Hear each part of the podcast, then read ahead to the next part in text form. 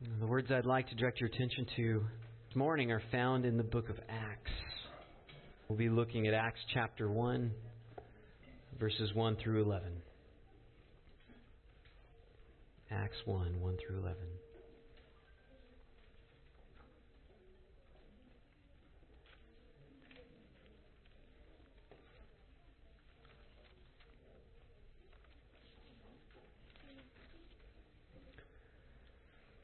In the first book, O Theophilus, I have dealt with all that Jesus began to do and teach until the day when he was taken up after he had given commands through the Holy Spirit to the apostles whom he had chosen.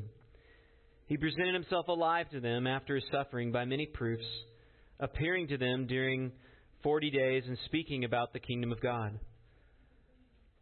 And while staying with them, he ordered them not to depart from Jerusalem but to wait for the promise of the Father, which he said, You heard from me. For John baptized with water, but you will be baptized with the Holy Spirit not many days from now. So when they had come together, they asked him, Lord, will you at this time restore the kingdom to Israel? He said to them, It's not for you to know times or seasons that the Father is fixed by his own authority, but you will receive power when the Holy Spirit has come upon you and you will be my witnesses in Jerusalem and in all Judea and Samaria and to the end of the earth. And when he had said these things, as they were looking on, he was lifted up, and a cloud took him out of their sight. And while they were gazing into heaven as he went, behold, two men stood by them in white robes, and said, Men of Galilee, why do you stand looking into heaven? This Jesus, who was taken up from you into heaven, will come in the same way as you saw him go into heaven. This is the word of the Lord. Please pray with me.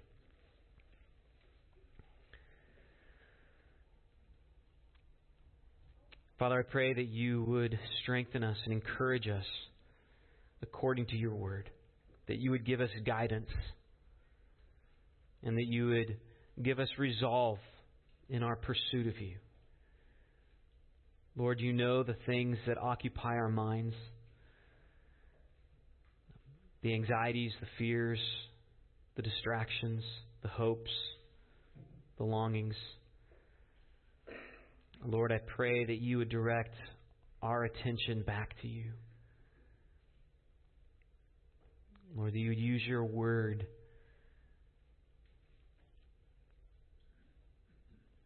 to strengthen us and to guide us and to help us in our life as we seek to pursue you.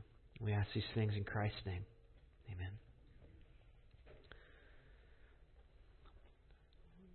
Well, as you guys know, as a church, we're facing a lot of change. A lot of change going on. Uh, new leadership, um, going to a new location. Uh, we have new life in our midst, and also death. And change can be painful. In some circumstances, it can relieve pain. And generally speaking, though, most people are uncomfortable with change because it brings with it great uncertainty. And this, this is increasingly the case as we grow older because uh, continuity brings a sense of peace whereas change tends to just bring disruption into our lives. And change is especially difficult when it's un- unexpected, when it's sudden, when it comes from out of nowhere. And this first section in Acts chapter 1 really is all about unexpected change. It serves as a transition from the Gospels to the work of the apostles in the book of Acts. In Luke's gospel narrative, he recorded everything that Jesus had done and taught. He wanted people to know that Jesus was the Messiah that had been promised. And in his narrative of Acts, Luke's going to explain what the apostles did and taught. So there's this transition from Jesus and what he did and taught to the apostles and what they did in his name after he left them. And the critical change that takes place is that Jesus leaves them. And he's doing it a second time because it was just days before that he had left them when he was crucified. He, of course, rose again. He was stuck around for 40 days, and then he left them again. And the fact that Jesus doesn't permanently stick around and establish his physical rule upon the earth is quite a shock to the disciples. You know, it doesn't shock us who've been around for 2,000 years since then, and it, it still has not arrived. But this is not what was expected at the time. I mean, nobody expected that Jesus, the Messiah, was going to have to suffer and die. Even after Jesus told them that he would. And after he rose again and his work was finished, okay, that shock was behind them, so they just assumed, okay, now is the time. Now is the day when you will finally establish your kingdom because you've died, you've risen. So now all those promises that you gave to Israel can be fulfilled. And that's why the disciples ask in verse 6 well, is now the time? And what this section in Acts clarifies is that God actually planned that for there to be three major changes or stages in the coming of his kingdom. And these actually constitute an outline of the passage before us. The first stage was the Messiah would come and then be rejected by Israel. This is what allows access for people to become citizens of the kingdom of heaven. The second stage was the Spirit would be poured out upon the nations. And this is what actually gives the people their access into the kingdom. And then this, the third stage would be the Messiah's return. And that would constitute, I should say, will constitute the official beginning of the kingdom. And these stages again, constitute the outline of the passage before us. And you could think of these stages like getting tickets to an event. In the first stage, the event is scheduled. In the second stage, tickets are sold, then they're purchased. And then in the third stage, you actually get to enjoy the event. You, the event is held. And that's what you have here. You have the promise being made, there, there's access then the people are granted access, and then they're told the beginning is yet still to come. Let's look at that first point. The Messiah is rejected by Israel.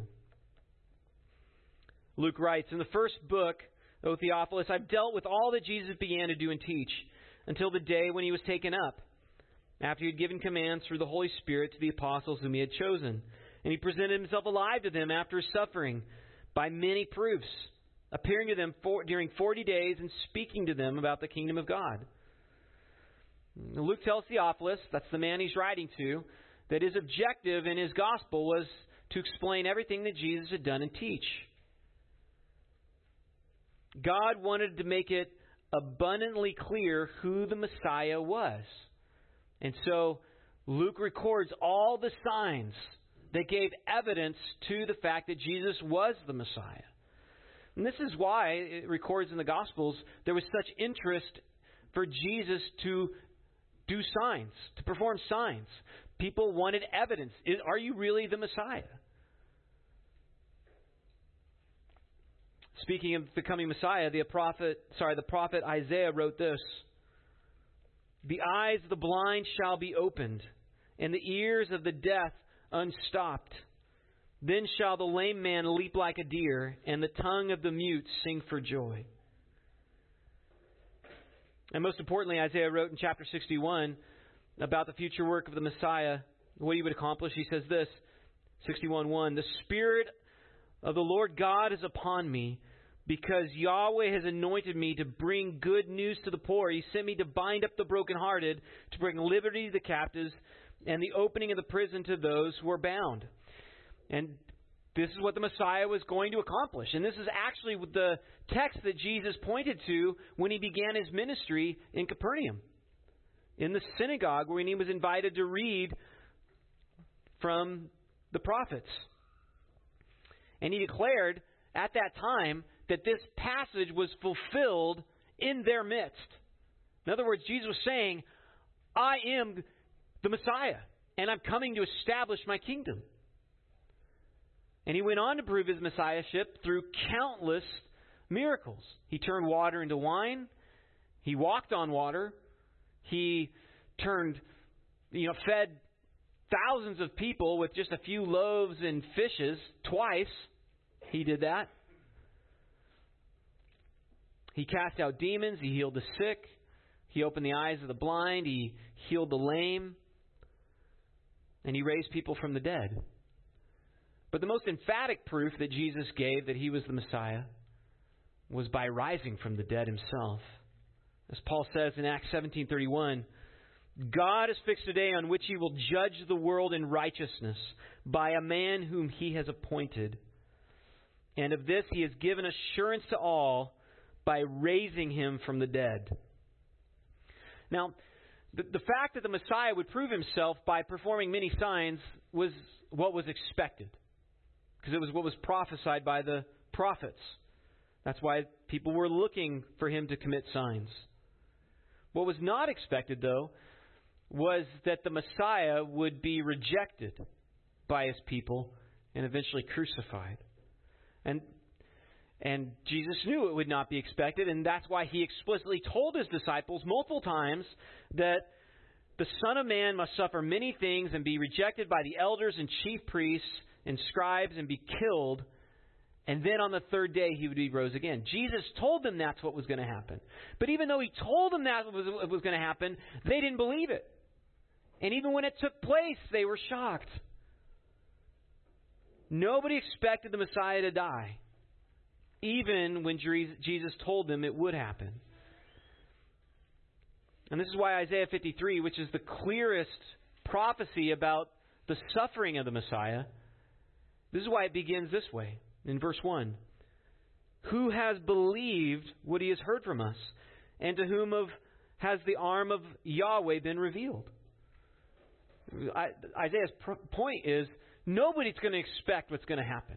Nobody's going to believe that this is the servant of Yahweh. This is the Messiah. Because they had very different expectations about what the Messiah would look like and what the Messiah would actually do.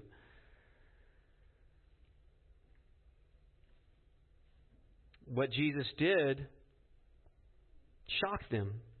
It was not what they expected. And I want to draw out the biblical principle that's exp- expressed here that God frequently does things that we do not expect. He frequently does things that we don't understand. And even when His purpose is revealed clearly to us, we have a hard time accepting it. We have a hard time letting go of what we think is best, letting go of what, how we've planned our life what we think is best for our families or for us as individuals or for what we think is best for our church or our nation. And, and when things don't go according to plan, even when we know that may not be God's will, we have a hard time letting go. But God's ways are not our ways, and His thoughts are not our thoughts, as we read earlier. God is not like us. We are finite, we are fallen, we're often selfish and foolish and impatient, but God is all wise. He's all knowing, infinitely patient, perfectly just and right in what He does, abounding in steadfast love and faithfulness. He's not like us. And that's why He does things very different than we would expect. We tend to still think that, that God should do things the way we fallen human creatures would do them. But it's a good thing he doesn't. And we see this, of course, in the life of Christ. And this is why Paul exults in Romans 11. Oh, the depths of the riches and wisdom and knowledge of God. How unsearchable are his judgments. How inscrutable his ways. In other words, you can't understand what God is up to. Even when you think you understand, we don't really understand. Consider what Nebuchadnezzar proclaimed in Daniel chapter 4 after he was severely humiliated. He had gone from being the greatest man in all the world to, to living like an animal. And when his mind was restored to him, this is what he said All the inhabitants of the earth are accounted as nothing in comparison to Yahweh. He does according to his will among the host of heaven and among the inhabitants of the earth, and none can stay his hand or say to him, What have you done? And this was the main point of the book of Job. We have no clue what God is up to. But we know He's it's good because He is good. His plans are perfect and right. Job 37:23 The Almighty we cannot find him. He is great in power. Justice and abundant righteousness he will not violate. And when Christ was condemned by his own people and he was eventually crucified, the disciples were at a loss to try and understand what in the world is going on.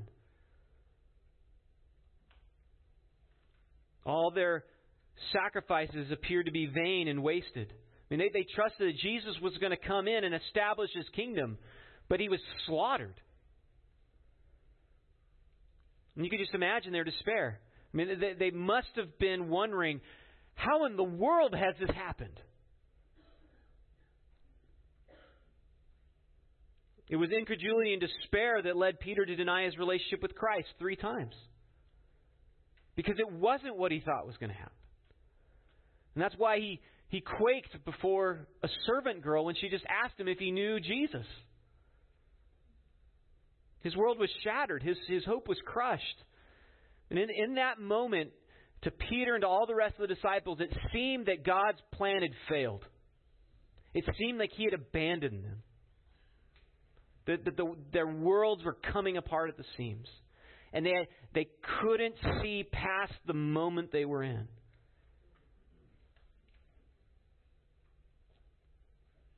But God was actually in the process of saving them, of redeeming them, of giving them blessings that were far beyond the greatest things they could ever have imagined.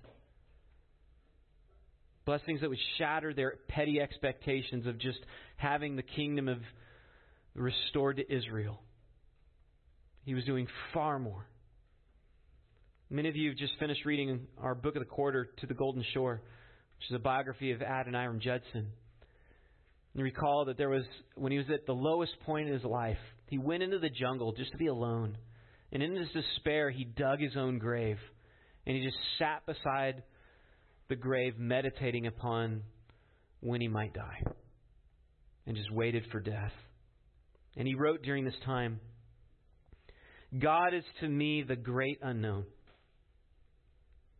I believe in him, but I find him not. But Judson would soon see the hand of God just a year later, because it was just after this period that God poured out his blessings upon Judson's ministry, and spiritual fruit started to blossom in, in areas and amongst people he had no expectation. It, evangelism exploded throughout Burma, and it was just a year after this low point in his life when everything seemed at a loss, all of his effort a waste. It serves to remind us of what William Cowper wrote Judge not the Lord by feeble sense, but trust him for his grace. Behind a, sh- a, a, a frowning providence, God shines a smiling face. Blind unbelief is sure to err and scan his work in vain. God is his own interpreter, and he will make it plain. And as Acts begins, the disciples are once again with Christ. They assume that finally now he's going to be with them forever. They think that they understand now what this coming kingdom is going to look like. But Jesus was only around 40 days following his resurrection. And it was because he still had greater plans, plans that were far beyond what the disciples understood. And so during that time, those 40 days, he spent his time telling them about the coming kingdom. He was wanting to prepare them for this next stage in his ministry by teaching them about the kingdom. Because his kingdom was going to come in a way they didn't expect. And Luke also emphasizes in verse 2 that Jesus had given commands to his disciples by the Spirit, which makes us wonder well, what were these commands? Luke doesn't tell us explicitly, but the commands that are emphasized after Christ's resurrection center on the disciples' responsibility to proclaim the gospel to all nations. The rest of Acts actually records the disciples' fulfillment of this command, which is accomplished by the Holy Spirit, which is about to be poured out upon them.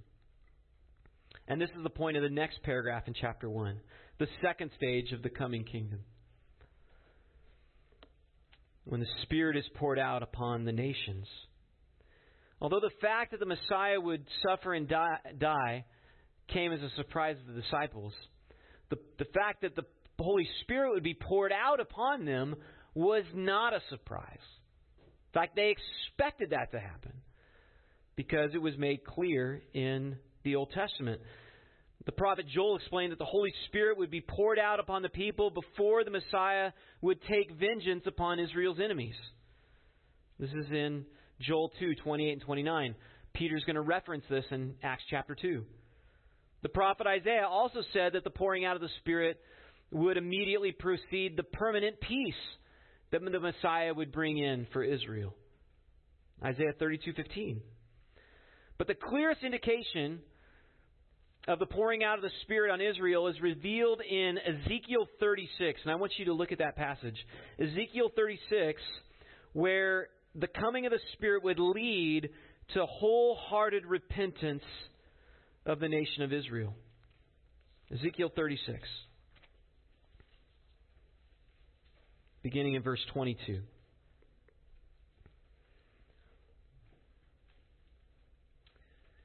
Therefore, say to the house of Israel, Thus says the Lord God, It is not for your sake, O house of Israel, that I am about to act, but for the sake of my holy name, which you have profaned among the nations to which you came. And I will vindicate my holiness of my great name, which has been profaned among the nations, and which you have profaned among them. And the nations will know that I am Yahweh, declares the Lord God, when through you I vindicate my holiness before their eyes. I will take from you the nations and gather you from all countries and bring you into your own land. I will sprinkle clean water on you. I will and you shall be clean from all your uncleannesses and from all your idols I will cleanse you and I will give you a new heart and a new spirit I will put within you. I will remove the heart of stone from your flesh and give you a heart of flesh. And I will put my spirit within you and cause you to walk in my statutes and be careful to obey my rules. And you shall dwell in the land that I gave your fathers, and you shall be my people, and I will be your God. What, what Ezekiel is saying is that when the Messiah comes, he will establish the kingdom upon the earth, and he will pour out the Holy Spirit upon all of the people. And they will all worship Yahweh as a nation. And so in chapter 1, verse 4 of Acts, when Jesus tells them to wait for the promise of the Father, you will be baptized with the Holy Spirit many days from now, that wasn't shocking to them. They expected that. The Holy Spirit's going to come just because the Holy Spirit comes with the coming of the Messiah. They rightly understood these texts to indicate the Holy Spirit would be poured out upon them. But there were two things that were not expected. The Jews didn't expect that they would actually kill their Messiah.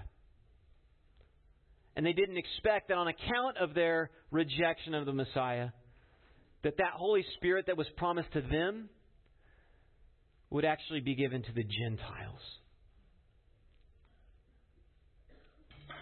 Because they rejected their Messiahs, the, the Jewish nation as a whole will receive the Holy Spirit that was promised by the Father when they confess and mourn their sin of rejecting him. This is made clear in Zechariah 12:10.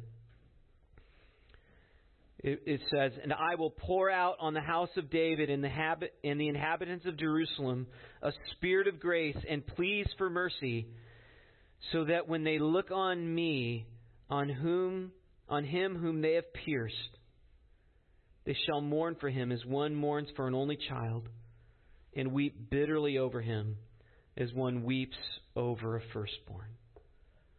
When they recognize Christ as the Messiah, that's when they'll receive the Holy Spirit. So they eventually will repent, but not until they recognize Christ was the Messiah. Jesus was the Christ. And this won't happen, Jesus tells us, until the good news of salvation is proclaimed to all the other nations first. Now, Jews still get first dibs in the proclamation of the Messiah. And this is why Paul made this explicit in his ministry. He also says in Romans 1:16, "I'm not ashamed of the gospel, for it's the power of God for salvation to everyone who believes, to the Jew first, and also the Greek." And so when Paul, as we see, we'll see in the book of Acts, he'd go into a new town, he'd preach in the synagogue to the Jews until they rejected his gospel, and then he would turn to the Gentiles. And the fruit that Paul saw was primarily amongst the Gentile nations. Although it broke his heart that so few of the Jews believed. As he writes in the book of Romans, he said he would rather be anathema if only his, his people would repent.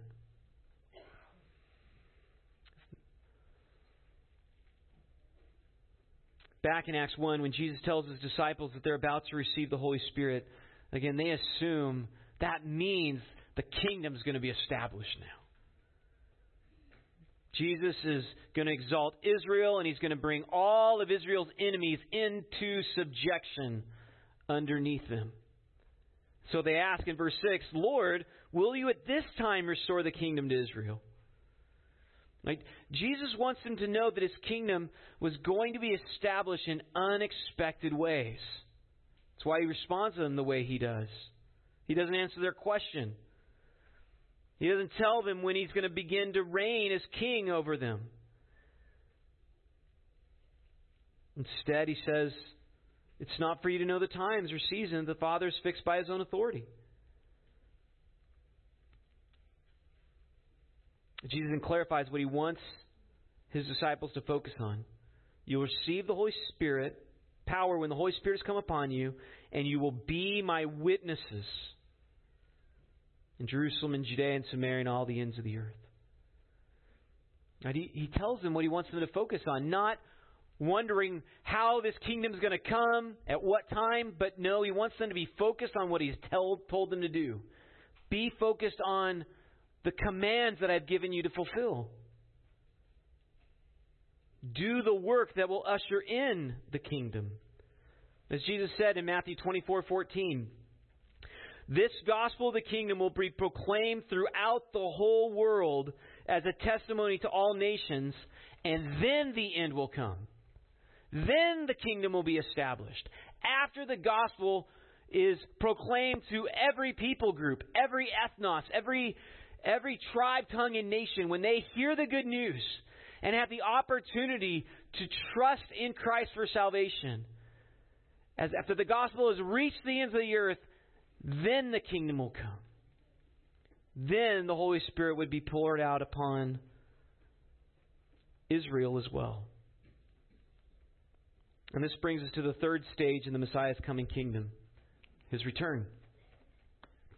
When he said these things, as they were looking on, he was lifted up, and a cloud took him out of their sight. And while they were gazing to heaven as he went, behold, two men stood by them in white robes and said, Men of Galilee, why do you stand looking into heaven? This Jesus who was taken from you into heaven will come in the same way as you saw him go into heaven. Now, the key point in these verses is seen in the words of the angels to the disciples. What are you staring at? Why are you sticking around gazing with your mouths wide open into heaven? Christ is going to return. Right? The disciples are rebuked by the angels because they've been given a job to do. If you're looking forward to Messiah, if your mind is focused, you're eager for to be with the Messiah, then be about the work the Messiah has told you to be about. Right? So it's similar like when after dinner you give instructions to your family. Following dinner, we're going to clean up. I want you to do this, you do this, you do this. You give instructions on the cleaning up of the meal. And it's like crickets.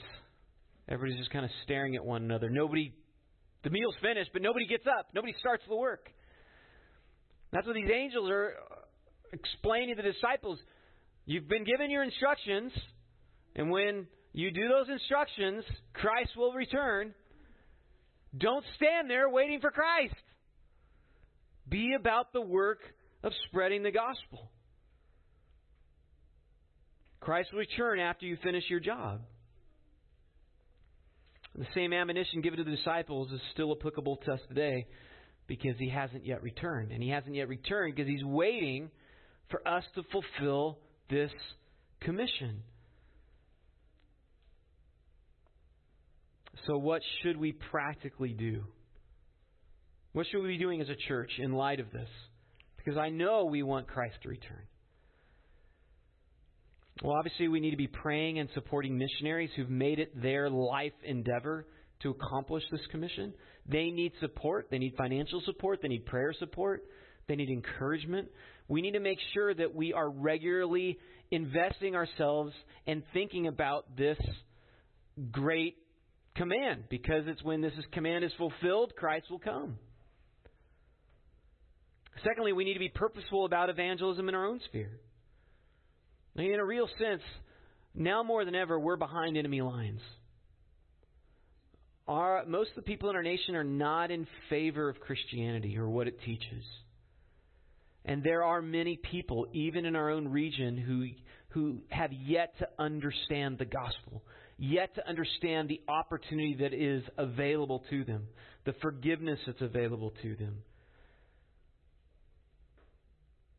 And there are fewer and fewer good churches in our region, and therefore that means fewer and fewer gospel witnesses. Thirdly, we need to keep in mind that the Great Commission that God gave his disciples prior to his ascension was not just to preach and baptize. But it was also, what was included in his commission was, and teach they everything that I have commanded you. A major piece of evangelism is the growth of the church, the growth of us as individuals, because as we grow in Christ likeness, as individuals, as the church grows in Christ likeness, it's a better witness. It brings a better testimony. There's more confidence. There's more clarity in what you should share. There's more boldness. As we are more Christ like, we're more effective. And so, uh, a, key piece of evangelism is your own pursuit of holiness, your own pursuit of understanding what the Bible teaches. The two are linked. But I know that as we take a step back and consider the work that still is yet to be done, it, it, can easily feel overwhelming. The work that needs to be done in our own lives and the work of seeing the gospel go to unreached people groups. It's easy to be discouraged especially when you think it's taken 2,000 years for this to happen. And so, where do we start? In the face of our own slow spiritual growth and in the, in the slow spread of the gospel, where do we start? Because I think it's very easy, because it's slow, to just go, well, not today. Maybe tomorrow, but not today. It's so easy for people to just you know, when I'm better, when I feel stronger, when I have more energy, when I'm older, when I'm younger, which won't happen, when I'm healthy. Where do we start? What do we each do now? Well, I think the answer to that question is actually the same answer for those who are facing severe discouragement in any area of their life, not just in spiritual growth, but any area. The simple answer is just do the next thing that needs to be done. Just do the next thing. And to support this counsel, I want to draw on the advice of two well known missionaries who both suggested that that was the key to their perseverance and the, and the fruitfulness in their ministry. The first is William Carey, who's known as the father of modern missions. And we was at the end of his life when he was asked by his nephew, who they were, they were talking about who might write his biography of his life. This is how Carey responded about his biographer. If he gives me credit for being a plotter, he will describe me justly. Anything beyond that will be too much. I can plod. I can persevere in any definite pursuit. To this I owe everything. Carey says the secret to the success of his ministry was plotting, doing the next thing that needed to be done. So, how did he not give up after arriving in India and losing his five year old son? After his wife went insane? After he was slandered by his colleagues to his mission agency so that he, he had his support cut off because of lies? After losing 20 years worth of work, 20 years worth of translation work in one day because of a fire that broke out in a warehouse. How did he not give up? He just did the next thing. And he plodded on. And likewise, Elisabeth Elliot, in the wake of the loss of her husband Jim, found great strength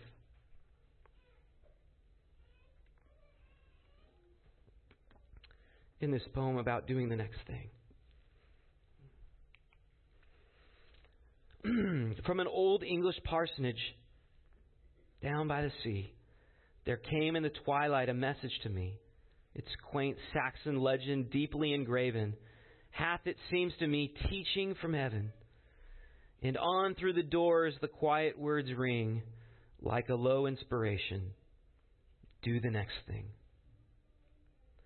Many a questioning, many a fear, many a doubt hath its quieting here. Moment by moment, let down from heaven, time, opportunity, and guidance are given. Fear not tomorrows, child of the King.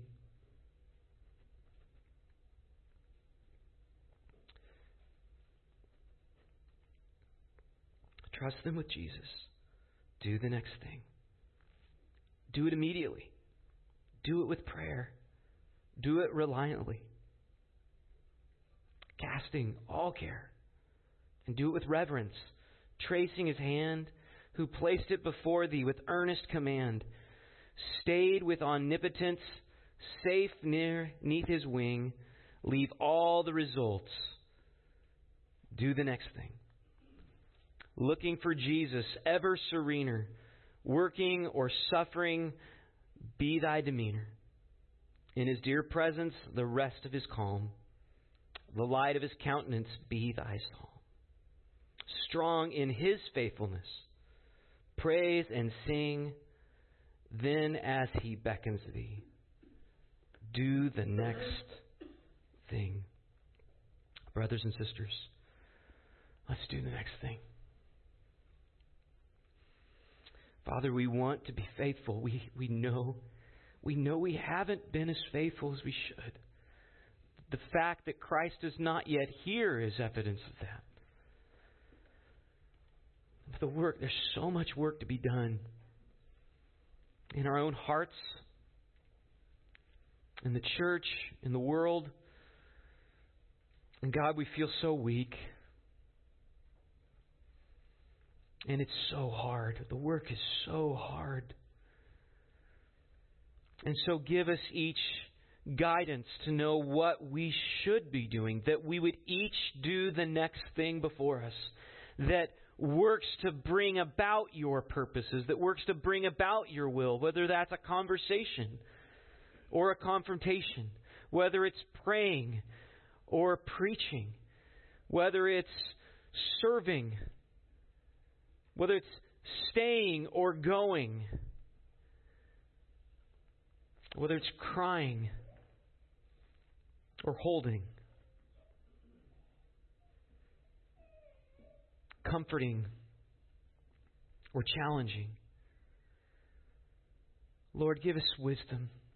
Spirit, lead us to be fruitful in the work that you've called us to do. And give us guidance to do the next thing. Come, Lord, quickly.